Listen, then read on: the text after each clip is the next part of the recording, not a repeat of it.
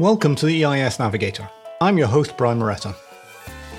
In today's episode, we link two important topics boundary capital impact investors, and we discuss how an investor can take big themes, such as impact, and translate them effectively into making investments. We also talk about measuring impact, ESG, and how that affects investments and startups. If you're enjoying the podcast, don't forget you can subscribe on all podcast services, including Apple Podcasts, Google Podcasts, and Spotify. If you have any suggestions for future topics or guests, then you can email us at inquiries at hardmanandco.com. Without any further ado, enjoy this episode. So, today on the podcast, we are joined by Dan Somers, who is managing partner at Boundary Capital. Welcome to the podcast, Dan. Thanks very much, Brian. Hello there. As usual, we'd like to start by learning a little bit more about you. So, can you tell us how you became an EIS fund manager? Yeah, long story. Personally, I'd uh, built and sold a business a tech business and formed an angel club. That angel club was really just for the purposes of my own investment and the other partners. And really, it was kind of serendipitous journey to turn that into a fund and eventually an EIS fund. seemed like an appropriate vehicle for early stage. We all sh- shared the same values. And uh, a few years later, here we are. That's the short version. Okay. Uh, what sort of company did, was it that you started? It was a video conferencing company, funnily enough. It was managed services for video conferencing mm-hmm. before video conferencing was as we're enjoying it now. Okay. Yes, I'm, I'm, laughing because we had slight technical issues at my end before we started. so we could have done with those services earlier. So you formed Boundary Capital. You sort of explained a little bit there, Brad, was can you talk a little bit about the philosophy that you're operating Boundary under? Absolutely. So, myself and the partners are all experienced B2B technology investors. All the other partners have PhDs in various fields life sciences, engineering, etc., AI. And we are passionate about that. We're also passionate about making an impact. And we have our own version of impact. We believe in enriching people's lives. So, this is a for profit venture capital company and we are there to make good investments that make good returns and also bring benefit focused around sustainability and impact, but towards humans, towards the people themselves. And that's embodied in our Impact Life Fund, which is our current fund. Okay. And that philosophy has kind of evolved because when I first spoke to you a few years ago, impact wasn't really prominent in your thoughts. Can you maybe talk a little bit about how that's changed and how that's evolved? That's quite right. I think what we did as partners, we looked around and we recognized that the things that we, I say the word enjoy doing, but really passionate about, and also when we looked at the investments that we'd made, the ones, I wouldn't say the ones that were more financially successful, but the ones we were most proudest of, all had an impact theme, and we were arguing about how to actually measure that. Again, short story, but mm-hmm. it was it was a sort of evolution followed by a revelation, and then the the impact fund. So if we look back at the investments we've made, there are for sure investments that we've made that are not to do with impact per se. Mm-hmm. Although arguably, from our definition, and I'll come, probably come on to that later, I guess we'll chat about that, is that everything has a measurable impact to somebody, a positive benefit but actually the vast majority of our investments were impactful by our own definition. So potentially self-fulfilling prophecy, maybe we were doing what we were passionate and believed in at the time without knowing it. Here we are formalizing Impact Life Fund and what we stand for today. Okay. And I'm kind of interested in that in the sense that it's also looking out to the future. I mean, you've obviously been thinking about sort of the impact side or ESG or whatever for a while. But in the last year or 18 months, it's clearly come into focus in a lot of people's minds and a lot of investors' minds as well. While you're ahead of that, was that something that factored into your thinking? Well, it's it's it's nice to to be investing in things that people want to invest in that are in vogue, but making money is always in vogue. Mm-hmm. And our impact fund really is because the alignment is there in the marketplace. You know, the, the point about us looking back and the investments we were proudest of is because they're unlocking big themes, big mega trends uh, that the world is facing today. And some of those were not really very mature even a few years ago.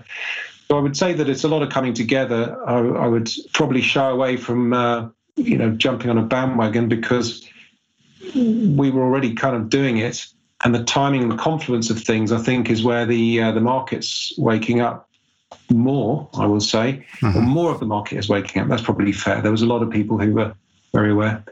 So yeah, and there's some there's these there's huge themes themes about uh, the demographics changing, themes about empowerment, themes about sustainability, themes about security, and these are the generally the themes that we're investing in in a, in a big way, as well as looking at what I'll call picks and shovels businesses. So in other words, there's big picture and there's small stuff today. I guess we'll chat a bit more about that. Yeah, because we when we spoke before, we we spoke a little about getting this big picture right, and in one sense you know, we're all trying to do something that's very interesting in terms of predicting the future. And there's several ways of doing that. And I think, particularly when you're impact, at the top level, there's a very, very big picture of perspective that you're sort of buying into. But how you actually apply that's quite interesting. So you touched on there why the big picture matters, but maybe you want to expand on that a little bit about you know what is the importance about getting these big themes right. I think this is a great question because I think the big picture matters and also the small picture matters. They both matter together. Big pictures, if if if you're launching rockets to Mars, if you are making magnetic levitation trains in low air pressure tubes. If you are, you know, these things require huge sums of capital and they take years and they are really the folly of billionaires. I'll say folly in an admiring way, by the way. Um, someone needs to do it and they're doing it and I'm absolutely behind them. To make money out of some of the edge cases, spin offs, things that are around the edges, you know, the old picks and shovels. When people were building the railroads mm-hmm. in the mm-hmm. US in the 19th century, it was the people that made the picks and shovels and the jeans and, and the and the victualling that were actually making the profits, mm-hmm. um, riding off the big trend. And, and those are businesses that we like, also with sustainable B2B technology angles as well. But fundamentally, riding the big themes or, or helping to unlock the big themes actually but in a in a in a very focused way in a particular niche. Otherwise, it can be very expensive uh, to be early and very expensive to have a big vision. And that's okay. We're venture capitalists, but fundamentally, we need to see a return in the next five years, uh, not not twenty. Yeah.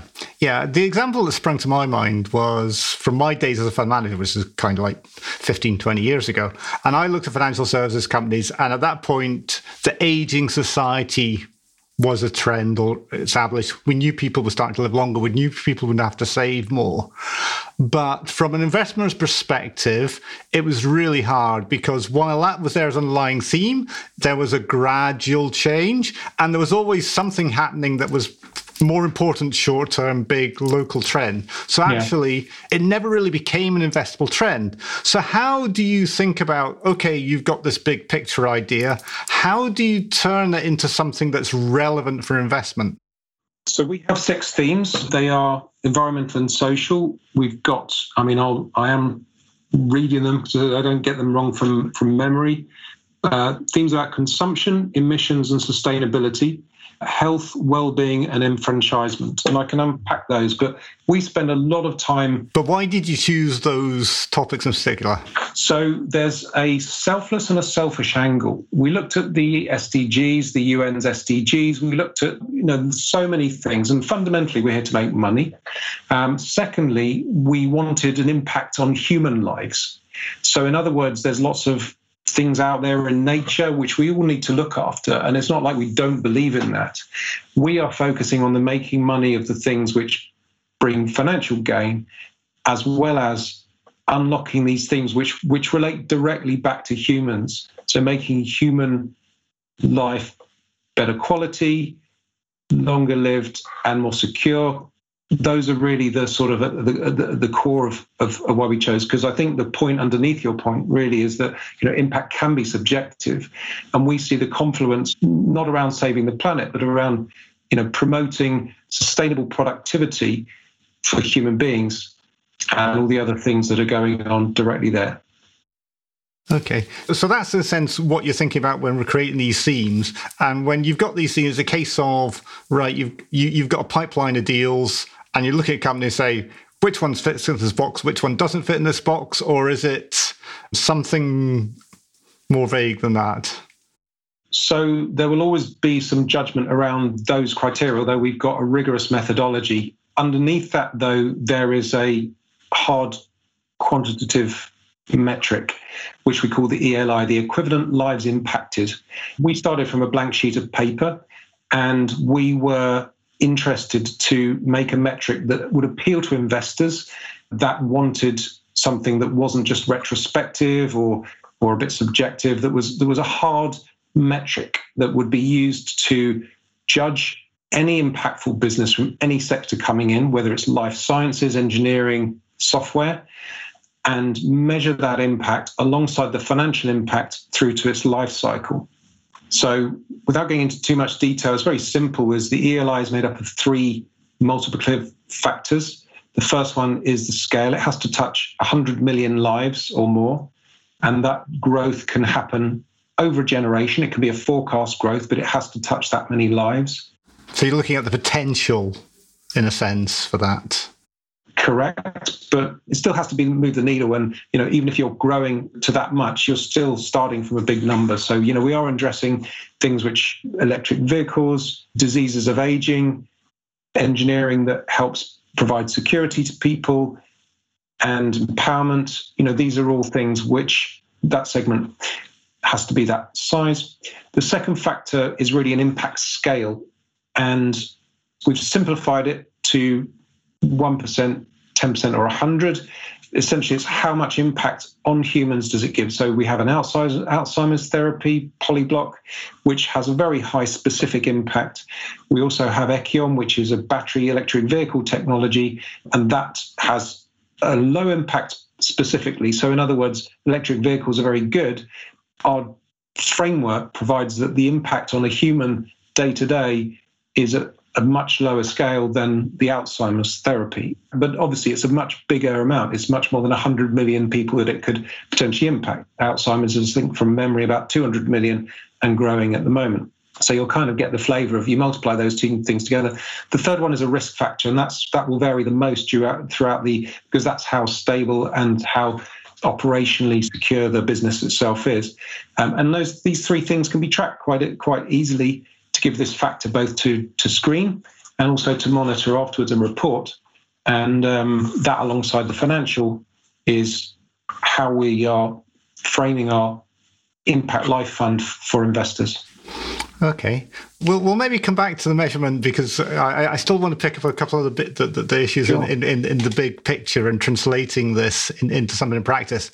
So one of the things that I think is on some, some long-standing venture capital investors' mind is, is that about 12, 15 years ago, we had a bit of a clean tech boom in terms of investing that didn't really work out very well. Do you want to maybe say why that happened and how that perhaps influences people's and your thinking now? Yeah, it's, it's, it is really interesting to look back and to see was it a false dawn? Was it a false prophet? Was it just too early? And undoubtedly, there'll be different opinions, and some of that I'll agree with all, all different points for different situations. But generally speaking, there were people who saw this coming, that there was that something needed to be done, but the markets were not there. And you know, ultimately, a lot of the push has to be done by big change agents, governments, big corporations, the transparency on the internet in terms of reviews and sustainability and what people do to a pair of jeans these days and how destructive that can be to the environment other health issues for putting bits of plastic in the sea. You know these are now not regulatory things that people roll their eyeballs at. There is a pull amongst consumers to say i don't want this and i want to move away from this. And if there are technologies that help to obviate these things then I'll pay that little bit more. Or if they actually do that in a productive way, I'll pay the same and I'll go with that brand or, or whatever it is, or there'll be legislation, etc. And that really wasn't there. And there was some, also some false dawns from a legislative point of view, like carbon credits and other things, which people gamified. So the markets were fictitious and they weren't sustainable, ironically themselves, in my mm-hmm. in my view. I would agree um, with you, um, actually.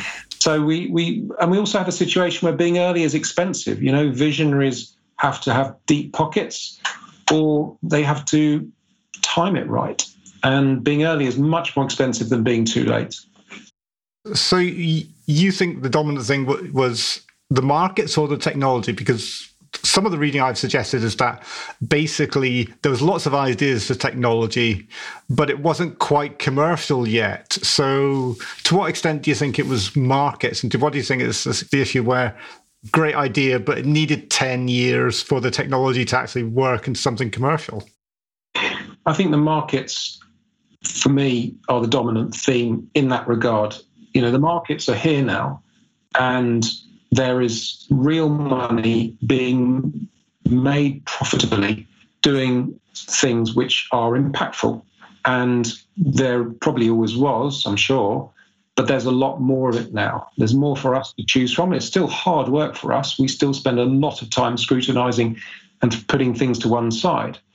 But there's just a, a, a huge amount to go after uh, at this point because it just all is in the is in ultimately in the consumer's minds governments are making more effort and spending more money in this way, and it's more long term, it's more sustainable. Mm-hmm. So, presumably, you still see stuff that's going on too early. I mean, I look at the QuantumScape SPAC that happened, and they're saying, "Oh, we'll have a battery in five years," and I'm thinking. In a way, I'm great. I'm really pleased that people are funding that. Yeah, but I can't see you. You're back to your billionaires in deep pockets and saying, "Well, actually, it's going to be seven, eight, 10 years before you, you see anything from that. Presumably, you still see stuff going on like that. Is that fair? Yeah, there's always stuff that we see where the, the projections are several years out for revenues. And with the exception of life sciences, where we have invested in things that will never have revenue, in our opinion, until we exit. You know, we mm-hmm. are building IP that is effectively it's uh, science and economically manufacturing that science. And, and for everything else, the notion of when the revenue kicks in and product market fit, the shape of the revenue, that it's sustainable, recurring, preferably, et cetera, et cetera, that's very important to us. And so we do see a lot of plans that are great ideas, that are visionaries, that kind of the way they're thinking is give me money to make my to change the world.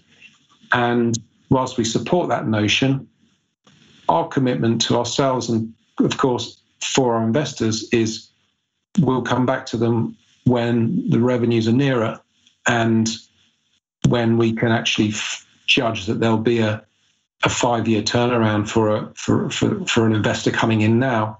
And, and we keep talking to them. Yeah, it, it must be hard to sort of turn people down like that a, a, little bit because you you can see that their intentions are good. Where where do these people get funding?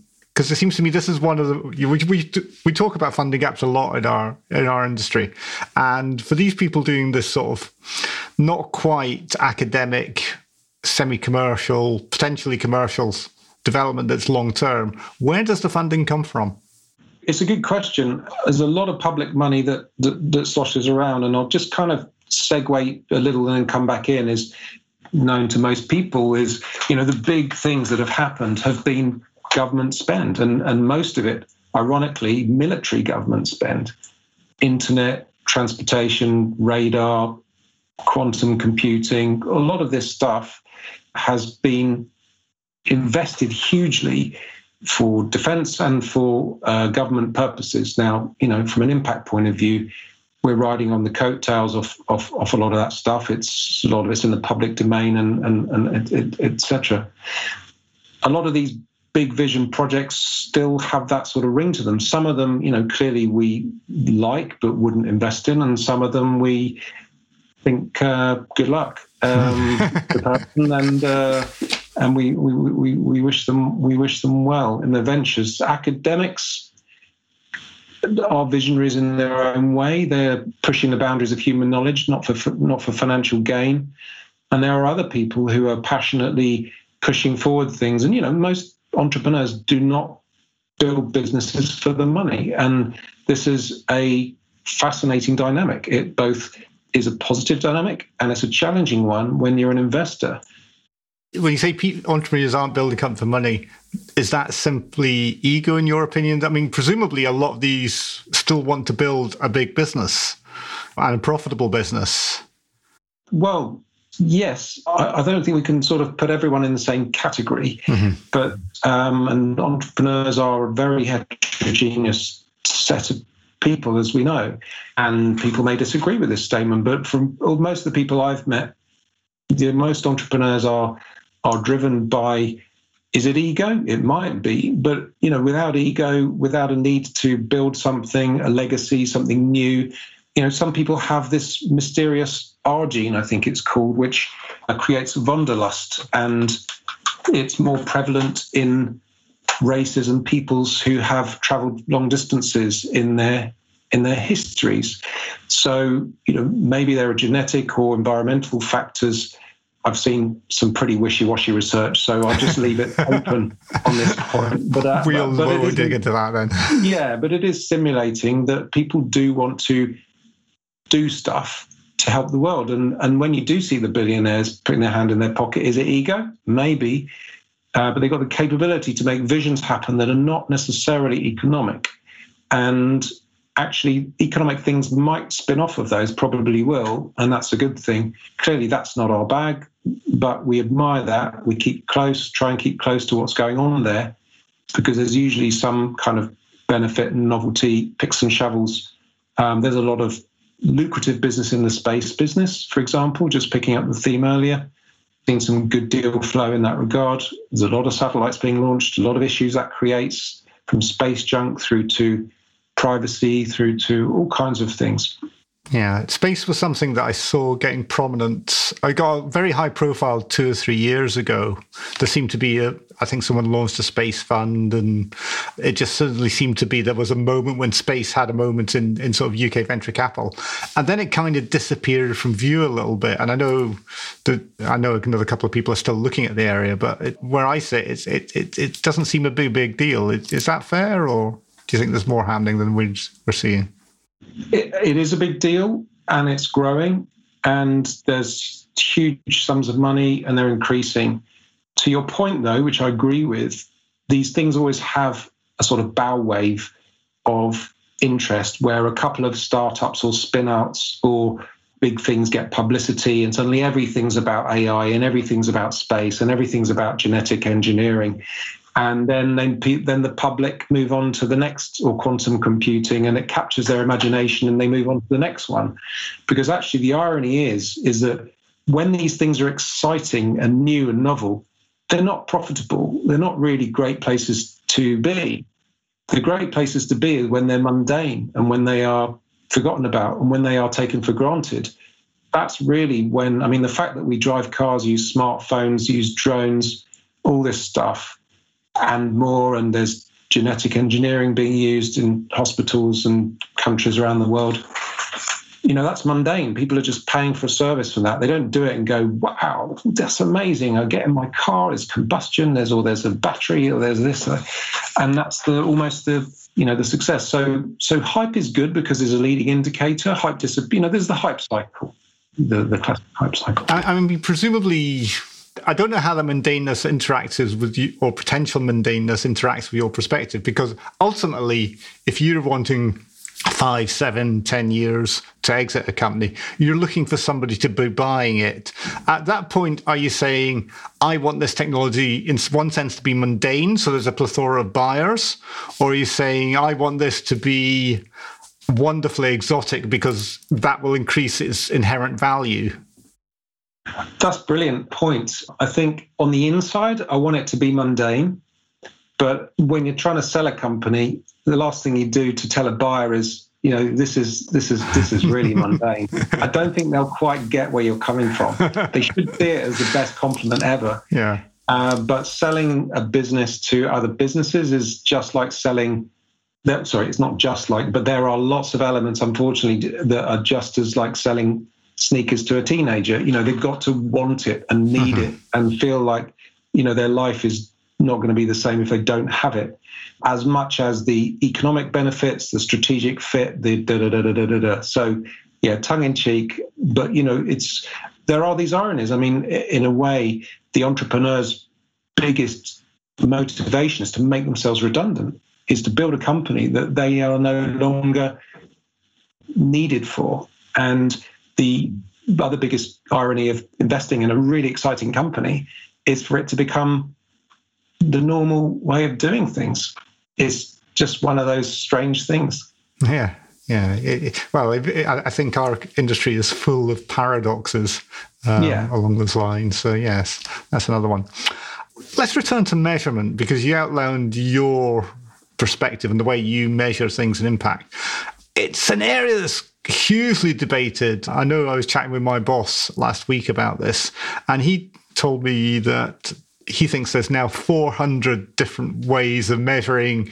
I mean, more ESG, perhaps an impact, but yeah. there's 400 schemes out there. And it's just like, that seems like too many.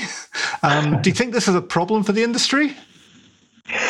Well, if it, if it ever got to 420, then it would be a real problem. No, it, it is uh, a really interesting topic. So, probably just worth saying ESG and impact could not be more different. I know that you're not suggesting they are, but just in terms of just putting that out there, ESG is a way of operationally measuring how a company is performing. Our definition of, of impact is the what it's doing to society.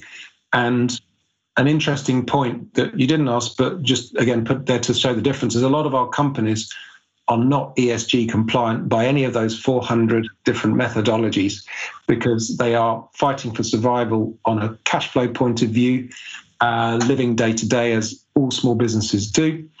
And they cannot afford, I mean, they're, you know, usually, I'm not saying they're doing anything anyone would disapprove of. I'm not saying suggesting that at all. Mm-hmm. These are well run conscientious companies, but we do not invest on an ESG basis.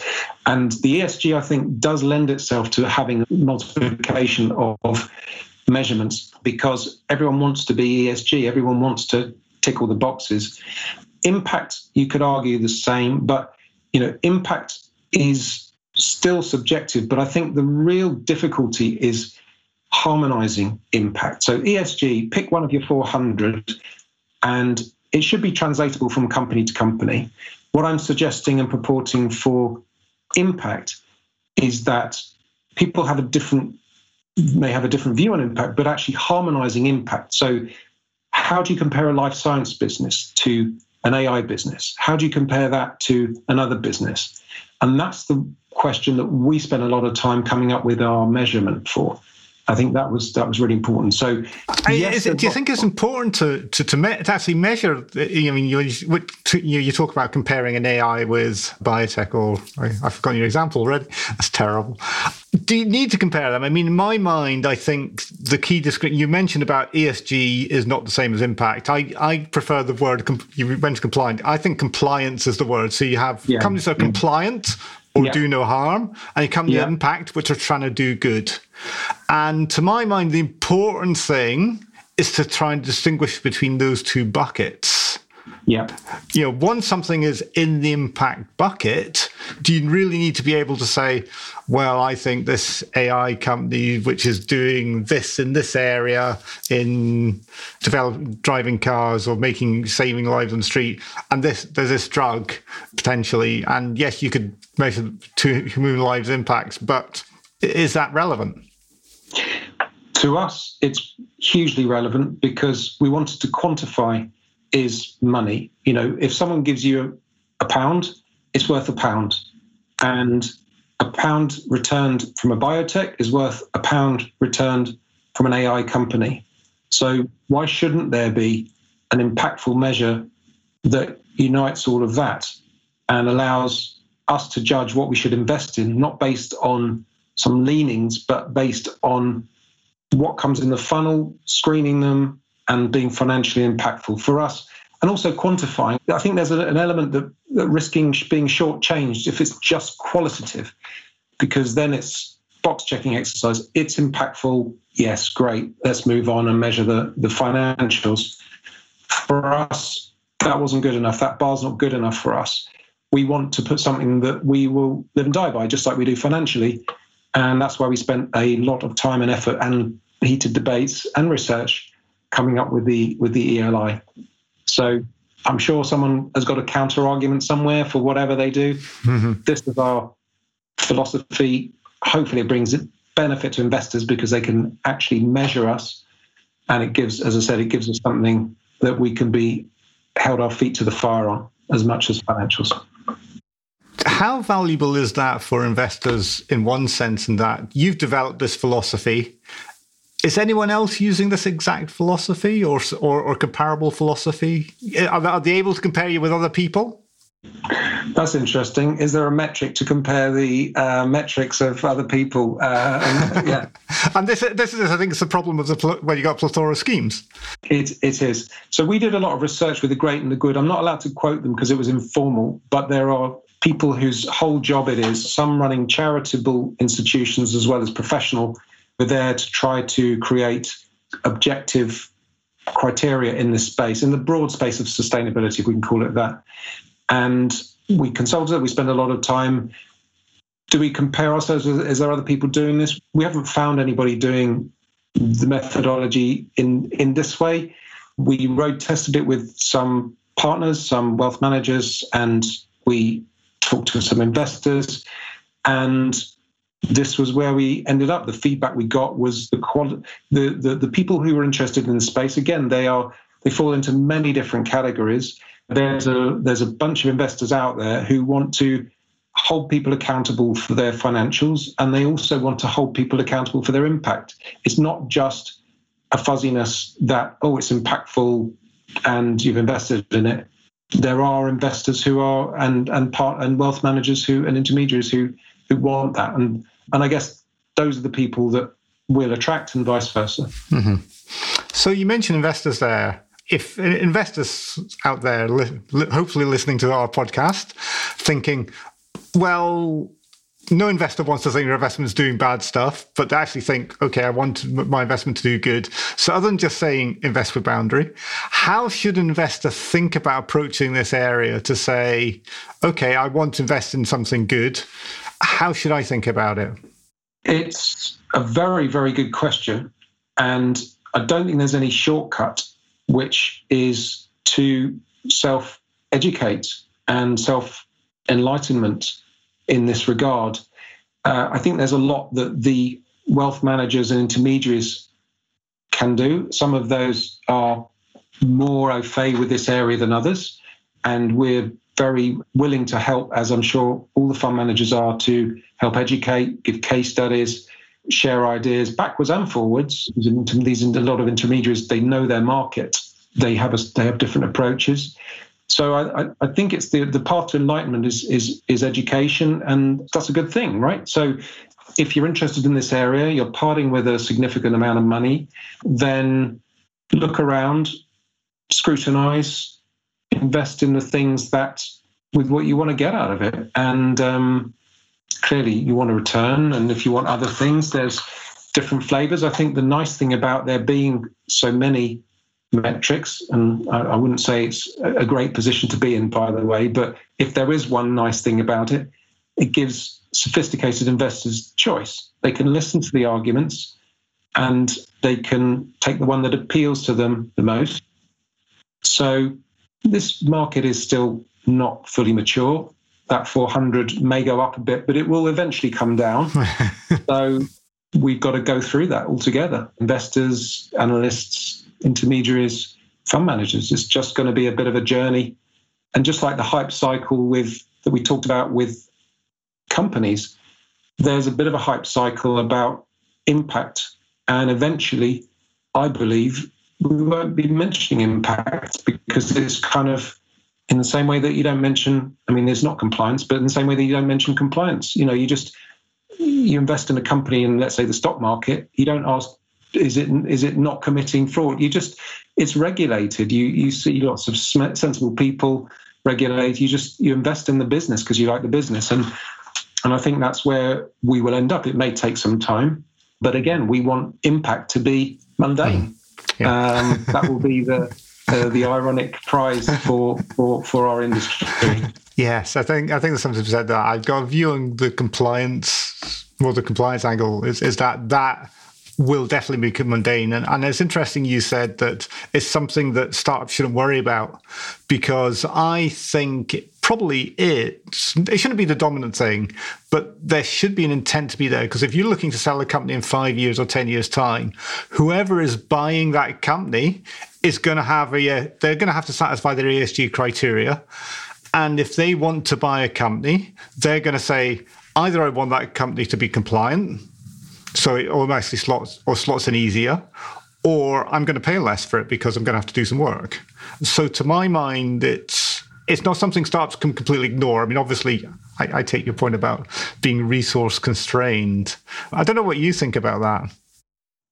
For sure, if you were going to sell a business, then part of the sale is like the trainings example, the packaging, the quality of it, and the fact that it's got all the right things that the consumer needs to just get comfortable, the buyer get comfortable with it. And when you're buying a business, there's a there's a huge shopping list, as you know, of things that people need to wade through. And what you don't want is to trip up on on on these factors. Now, of course, separating ESG from impact. Mm-hmm. Notion of the what the company will be doing and how it's changing the world will be the most pressing mm-hmm. driver for absolutely for, for the for the value exchange these companies hopefully will be growing up and big enough. But I, for us personally, the ESG is not something that we are going to mandate to our investee companies. We we we have certain expectations of of the code of conduct, of course, and and we, where we're on the boards, we can we can strong influence that. But but yeah, it's really the impact that we are that we're pushing for. So so yes and no. I think I think it's important as part of the package, but businesses when we sell them and has, as we have sold them is because of what it does, the difference mm-hmm. it makes. Yeah. Oh, yeah. I'm not saying um, it's going to be the dominant factor. I'll move on to my standard questions, which are safer ground for me, I think. So we've got our usual questions. We'll throw these at you and we'll get your thoughts. What's the most recent publicly announced investment you made and why do you make it?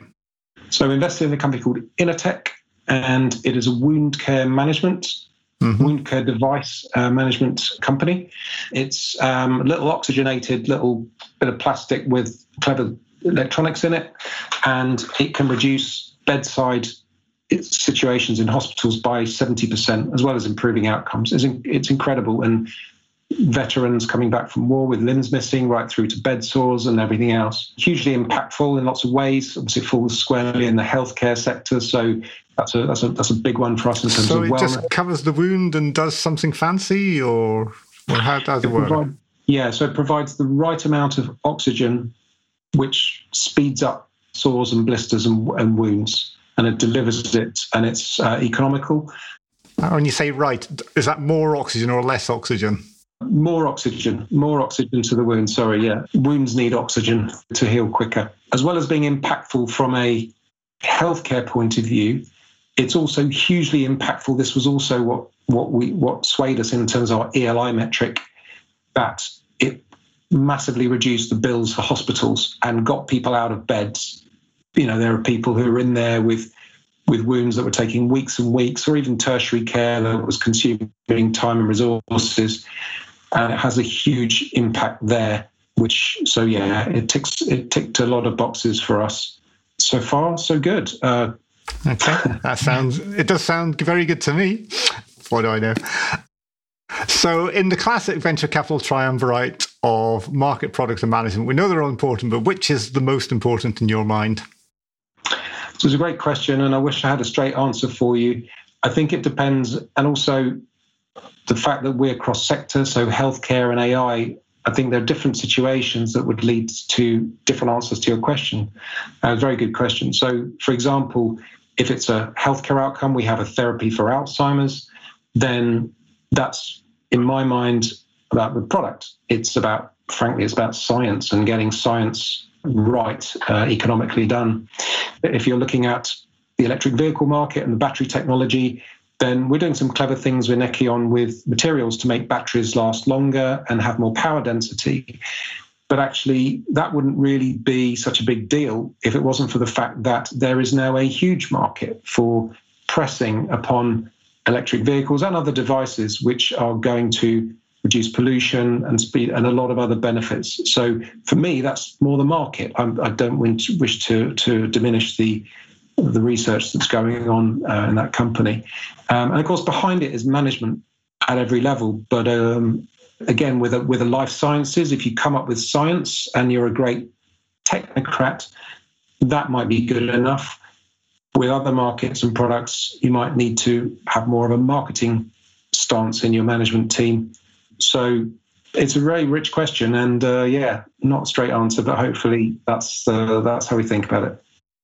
No, it's the insight I'm interested in, not the you know, the one word answers are always less interesting.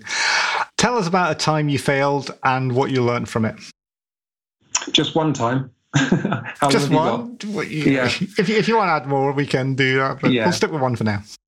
So yeah, failure is is is a great way to learn. If it's if you're not learning from your failure, then you are then you are failing. Full stop. We sometimes failure in is goes to plan, and what I mean by that is when we were writing the investment thesis, we had a matter of a number of risk outcomes or issues, and it fails to plan. And it doesn't mean that we're delighted with the outcome. What it means is that we were prescient in how we thought about the business, and one of the outcomes didn't work. Occasionally, we get things that are off piste, and I would say it's probably about 50 50 actually, with things that are new ways, new knowledge, new failures. And in both situations, we learned from them. And we had a skincare business which was actually doing rather well. It was uh, treating psoriasis and eczema and it was selling. It was selling on the high street, um, but was became highly dependent on one customer. And I mean, you don't need to be a rocket scientist really, or or anything.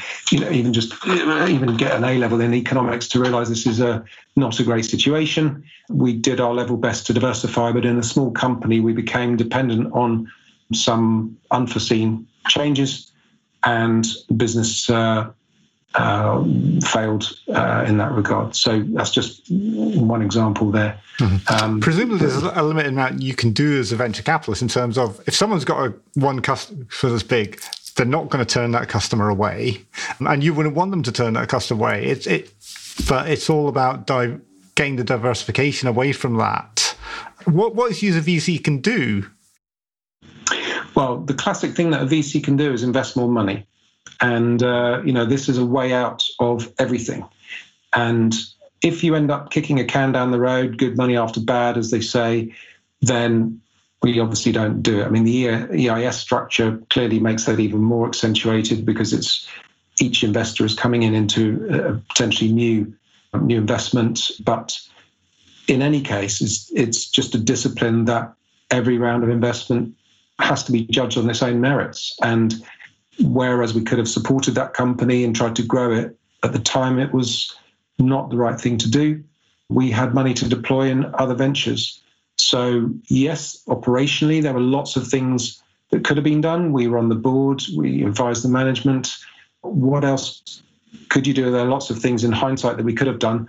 At the time to get a large customer was was was clearly seen as a as a benefit. Uh, you know, the immediate thing that you don't have time for as a small company is to go, oh, we've got a big customer now, we've got to spend a lot of time getting lots of other less important customers. It's a really difficult balance of resources. And could we have done things differently? Could management have done things differently? Yes. There it is. Mm-hmm. Yeah. so the EIS industry in which we work is far from perfect. What would you like to change about it and why? So that's interesting. And people throw rocks at the industry, and I'm not sure I've really got very a lot of rocks to throw at the industry. Okay. I can I can grab a small pebble and uh, for the sake of uh, direct discussion, but I think it does a huge amount of good in terms of inviting people who would not otherwise invest to invest in things they would not invest in. Mm-hmm. Uh, it also encourages people to learn about different sectors and things than just putting money in the stock market or in savings or other things there. And there's a huge, I mean, the HMRC do their benefits analysis in terms of jobs created and everything else. And so when I look around schemes in other countries, the UK one stands out as uh, having really been very thoughtful and being very productive. A couple of pebbles I'll throw at it though. Okay. Uh, is I have huge concerns about crowdfunding, and they haven't gone away. As I think there's a lot of problems still stored up for later. And what do you think those problems are? There are problems of lack of accountability, a lack of real professional investments. People are deciding they're waking up and they're seeing something on a on the tube or on the bus advert, and they're saying, "Yep, um, I want to invest in that thing." And actually, again, it comes back to what's sexy, what's mundane. You know, do you want to invest in something that's shiny that you can relate to, or do you want to invest things that is actually going to make a ton of money and going to be impactful as judged from people who have experience. Now, people who have experience aren't necessarily right. You know, there's obviously everybody these days, and one of our themes really is that we're all empowered. We all can get information. We all can make our own decisions. And if you want to do that, that's good. Businesses, investing in businesses is hard. The odds are against you.